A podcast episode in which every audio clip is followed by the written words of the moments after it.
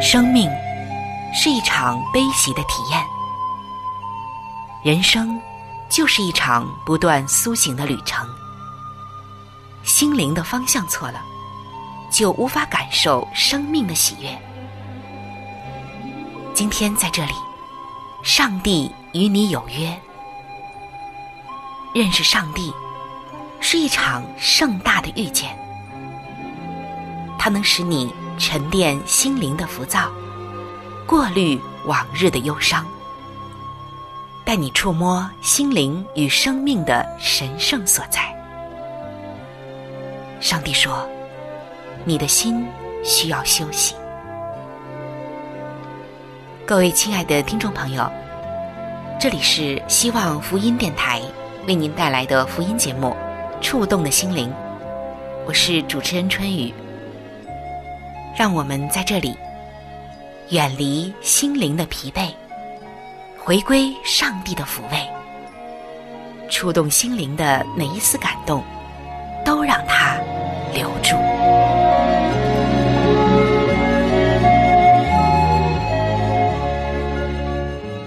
各位亲爱的弟兄姐妹，大家好，欢迎走进触动的心灵。最近啊，我一直在思考着一个问题，那就是人与人之间为什么会有那么多的矛盾？归根结底，这问题出在哪儿？可能你会说很多很多的原因，尤其是我们会说每个人都不完全啊，每个人都有罪啊，所以在一起难免有摩擦、有矛盾。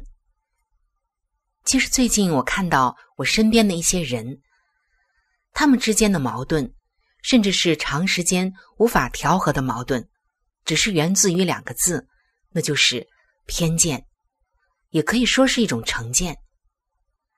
在大家所认知的地方，已经啊，完全的将这个人给固化了，看死了，甚至在心里面已经对他血葬了。而戴着这样的有色眼镜来相处，难免没有矛盾，甚至有矛盾是必然的。他们以为自己的认知是对的，却不知道自己的认知中充满了各样的成见。这也是一些心理学家们所说的所认知障碍的一种表现。在圣经罗马书的一章二十二节，这里说：“自以为聪明，反成了愚拙。”还有哥林多后书十章的十二节，这里写道：“他们用自己度量自己，用自己比较自己，乃是不通达的。”那么这些经文告诉我们什么呢？说到亨利·福特，还有福特汽车，大家都不陌生。亨利·福特曾经说：“顾客爱选什么颜色，悉听尊便，只要他们所选的是黑色车子。”福特有他的看法。在八十年代的汽车市场，经历了一场兵不刃血的竞争。日本汽车提供了人性化的设计与方案。后来，福特汽车公司不再那么武断，他们新车的颜色五彩缤纷，令人目不暇接。其实，无论是亨利·福特，还有圣经中的拿蛋液、乃曼和文士、彼得和法利赛人，以及爱对别人说三道四的人，他们都拥有哪些共同的特点呢？在圣经中，我们看到乃曼是叙利亚国的第二号人物。除了国王，他的话谁敢不听呢？威风固然是威风，可惜啊，这将军有疾病，患了大麻风病。而当时以色列的一个小女子，给这位乃曼元帅出了一个好主意。他说：“您去找以色列的先知。”他必能医治你。乃曼就备妥了金银衣裳、大笔的医疗费，还有大批的随从，浩浩荡荡、威风凛凛的开向以色列的京都撒玛利亚。没想到先知以丽莎连大门都不开，只是派了一个仆人转告乃曼说：“你去约旦河中沐浴七回，你的皮肤就必复原得医治。”哇！这一下，这个乃曼元帅听了就大怒。大马士革的河，岂不比以色列的水更好洗澡吗？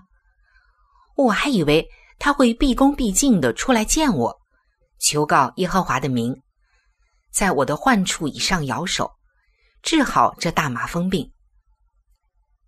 看来呀，乃曼有着一套他自己的看法。他想的是，先知是个法术，在他的患处摇手。而先知以利亚讲的却是去约旦河沐浴七回。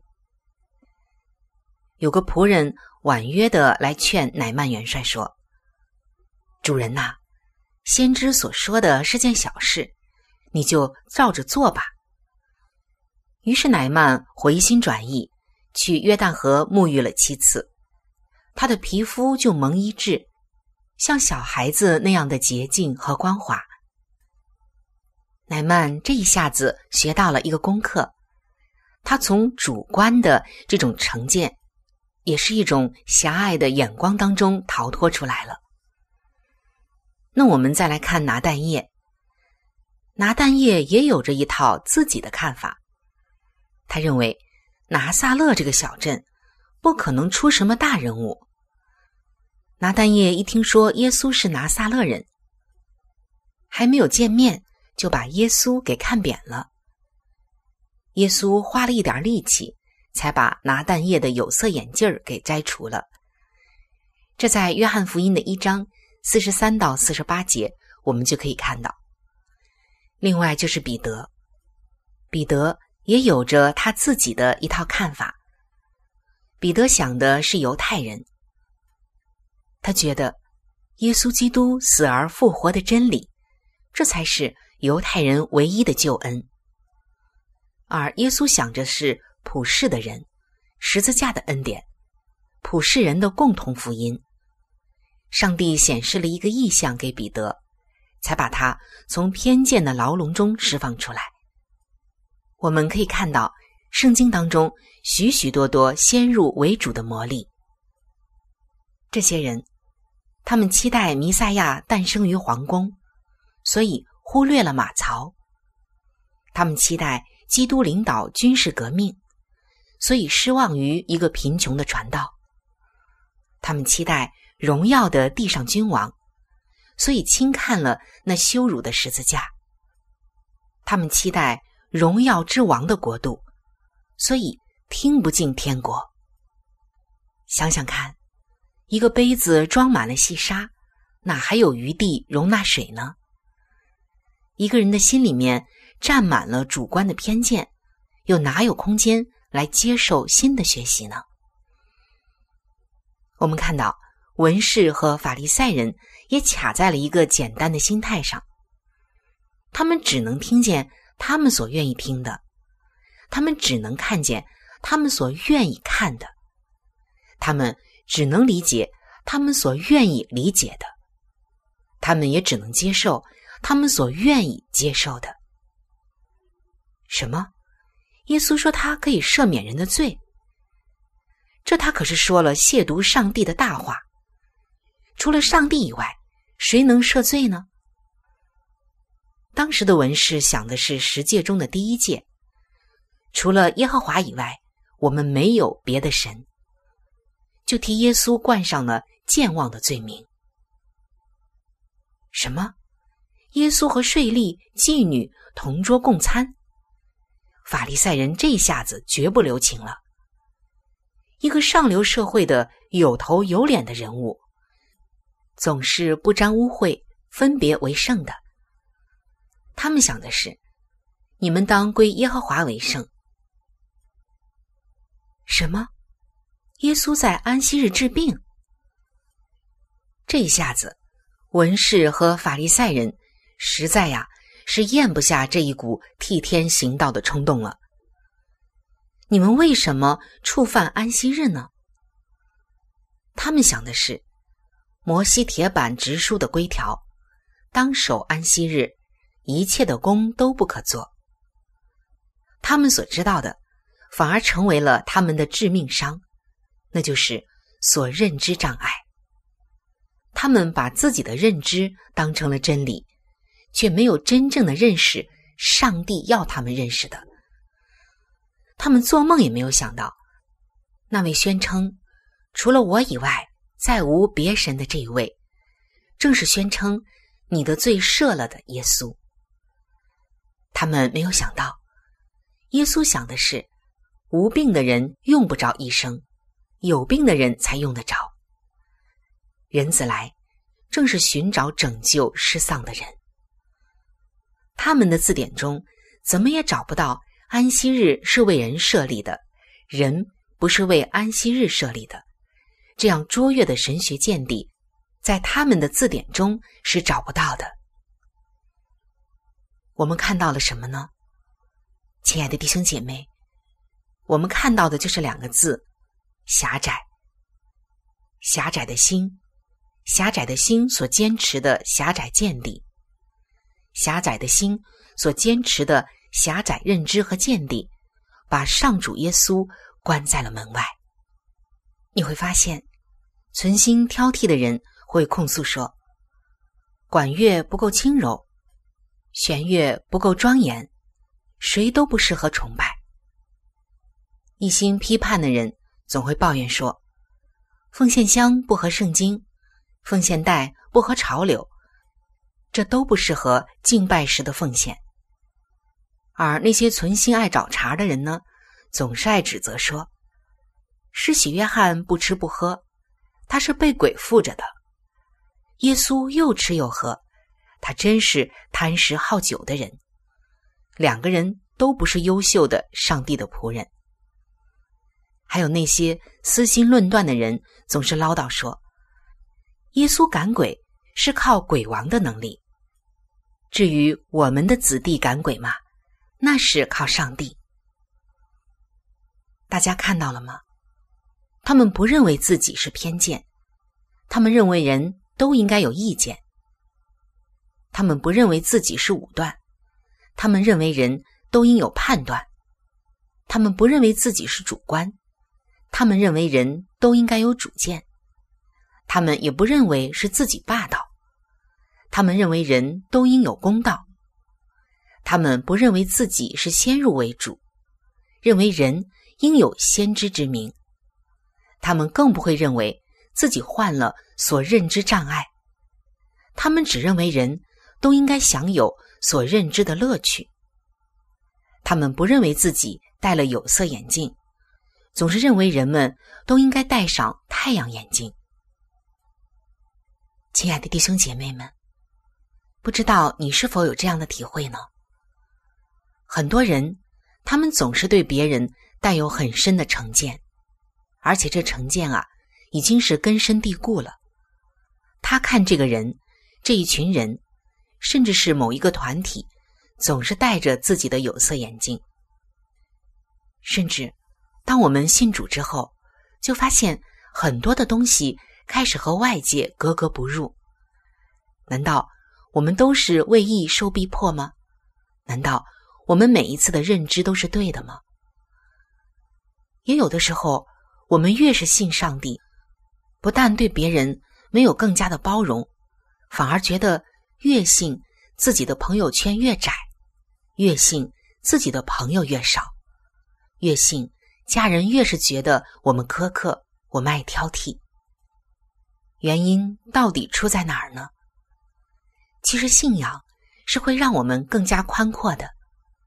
你看看耶稣，你就知道，他可以包容所有的人，他爱所有的人。虽然他恨无罪，但是他的心是博大的，他对罪人一再的忍耐、宽容。而我们有没有越信越狭窄，越信越苛刻，越信越有自己的所认知障碍呢？信仰应该让人更加的谦卑。深厚还有博大，谦卑的人会认为，上帝比万有都大，留一点弹性的空间给上帝来施展身手吧。卓越是什么呢？卓越的一个特点之一就是摘掉有色眼镜。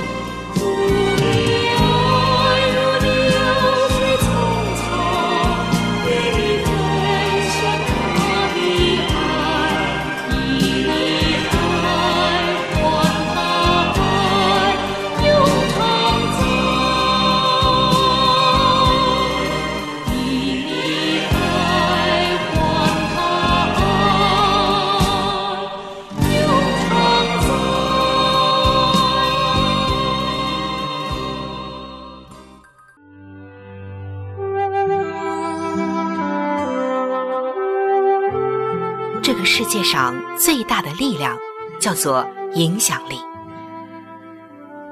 影响力中，哪一种影响力的力量又是最大的呢？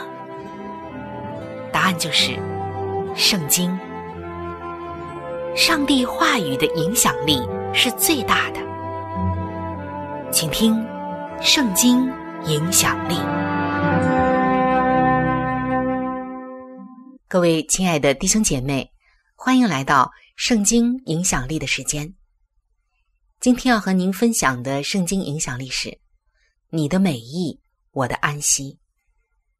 在圣经约伯记的三章三节和十一节，这里写道：“约伯开口咒诅自己的生日，说：‘愿我生的那日和怀我胎的那夜都灭没。我为何不出母胎而死？为何不出母胎气绝？’”我们看到约伯有个问题，他浪费了很多精力去否定他自己不可改变的过去。他咒诅自己的生日，愿我生的那一日就灭没。他问不存在的问题：我为什么不出母胎而死呢？他说出精神的痛苦，愿这期间没有欢乐的声音。果然。他所经验的，正如他所想象的。在约伯记的三章二十五节，这里说：“我所恐惧的，临到我身；我所惧怕的，迎我而来。”当然，约伯也陷入到一个恶性循环里。他遭遇苦难，咒诅自己；他咒诅自己，更加痛苦。所以在接下来的二十四到二十六节。他又说道：“我未曾吃饭，就发出叹息；我哀哼的声音涌出如水。我不得安逸，不得平静，不得安息。”我们看到他浪费了很多精力去否定自己已经无法改变的过去。我们看到约伯在苦难当中的发生，就像当今的一些人。他们咒诅自己的父母，穷光蛋为什么要生孩子？他们问不存在的问题，说：“为什么生下来不是一个女生或男生？”他们反问自己的痛苦：“我的人生还有什么希望呢？”当然，他们也陷入到一个恶性循环里。他们往坏处想。最终就停在了一个坟场一样的思想和情绪当中。他们想象痛苦，最终身心疲乏，害怕患难，反倒吸引了灾难光临。他们把精神还有焦点都集中在不幸上，不幸就更容易成为事实了。相反，靠耶稣的能力击破恶性循环，求告救主耶稣的名，接受已经成为事实的历史，安息在上帝的美好旨意里。这样情况就会翻转，约伯就是最终迎来了更丰盛的生命。亲爱的弟兄姐妹，往好处想，导引你的脚迈向天堂，想象上主的同在与帮助，最终你膀臂有力。把你注意力的焦点集中在将来的盼望，盼望就更加容易兑现成为事实。靠着上帝的应许，把惧怕驱除掉，以喜乐的心来迎接每一天的机会。上帝说：“我是赐平安的上帝，不是降灾祸的上帝。”接受你父母穷的背景，林肯就化贫穷为上进的动力。接受你有残缺的事实，海伦·凯勒化残缺为卓越的机会。接受你的种族肤色，华盛顿一跃成为黑人教育家。接受你身高的特征，拿破仑向世人证明矮也可以杰出。接受你的出身贫寒，耶稣已经把马槽转成了美丽的故事。我们看到，当约伯把注意力转移到建设性的事物，就是约伯为他的朋友祈祷，上帝就使约伯从苦境转回，并且上帝所赐给他的比从前所有的还要加倍。卓越就是向上帝说。你的安排最美最好。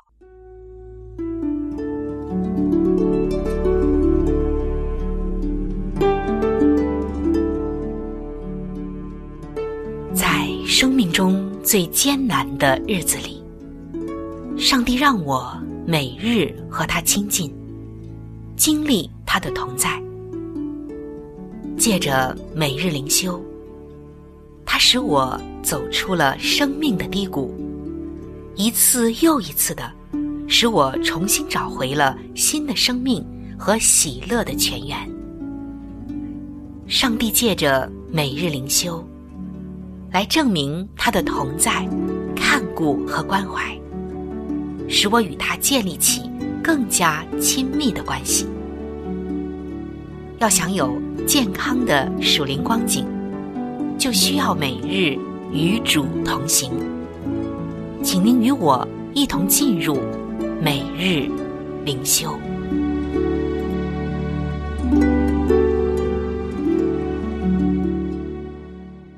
各位亲爱的弟兄姐妹，欢迎来到每日灵修的时间。今天每日灵修的主题经文记载在彼得前书的二章十二节：“你们在外邦人中，应当品行端正。”今天每日灵修的主题是“非凡的一生”。其实，在我们的所知所见当中，一定知道有些人的一生是非凡的一生。有一位基督徒说：“从凯瑟琳·哈姆林的去世公告中，我认识到这位澳大利亚外科医生非凡的一生。”凯瑟琳和她的丈夫。在非洲埃塞俄比亚待了大半辈子，建立了世界上唯一的产科漏医院，专门治疗在发展中国家常见的妇女分娩损伤，以及随之带来的身心创伤。在凯瑟琳医生的努力和监督下，有超过六万多名妇女获得了治疗。他在九十二岁高龄的时候，仍然为病人施行手术。并且习惯以一杯茶和阅读圣经开始每一天。面对好奇者的提问，凯瑟琳表示，自己只不过是一个平凡的基督徒，只是去做上帝交给他的工作。我们很感恩能有机会认识到他非凡的一生，因为他有力的为我们示范了圣经鼓励信徒们应当活出的生命。这种生命，让极力排斥上帝的人，也能够因为看见你们的好行为，便归荣耀给上帝。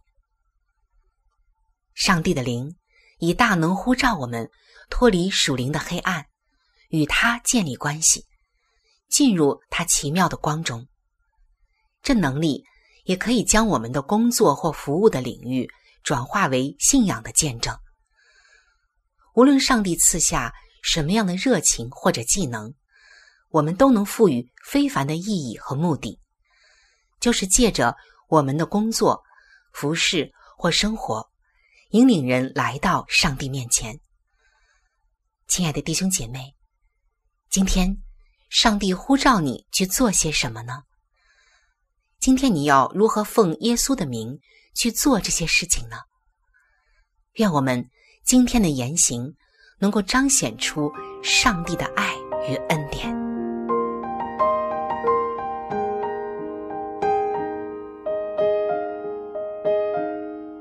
亲爱的听众朋友，今天的节目就和大家分享到这里。如果您有什么样的触动与感想，欢迎您来信与我联系。如果您想要了解基督教，或者想要对圣经有进一步的认识和理解，在我们这里有一些资料，还有圣经，都是可以免费的赠送给您的。主持人春雨愿成为您最知心的朋友。来信请寄：香港九龙尖沙咀山林道二六杠二八号。山是大山的山，林是树林的林，道是道路的道。香港九龙尖沙咀山林道二六杠二八号。您写春雨收就可以了。春是春天的春，雨是下雨的雨。如果您是用电子邮件，请记我的电子邮箱。我的电子邮箱是 c h u n y u，就是春雨的汉语拼音。接下来是 at，就是小老鼠 v o h c 点 c n。在这里要特别说明的一点就是，如果您的条件许可，非常的欢迎您。能够上网来收听我们的节目，以取得最佳的收听效果，同时也可以听往期的节目。我们的网址是三 w 点 x i w a n g，就是希望的汉语拼音。接下来是英文的 radio，就是 r。a d i o 点 o r g，非常的欢迎您能够上网收听我们的节目。本期触动的心灵节目在这里就要和您说再见了，感谢您的收听，愿上帝赐福您和您的全家。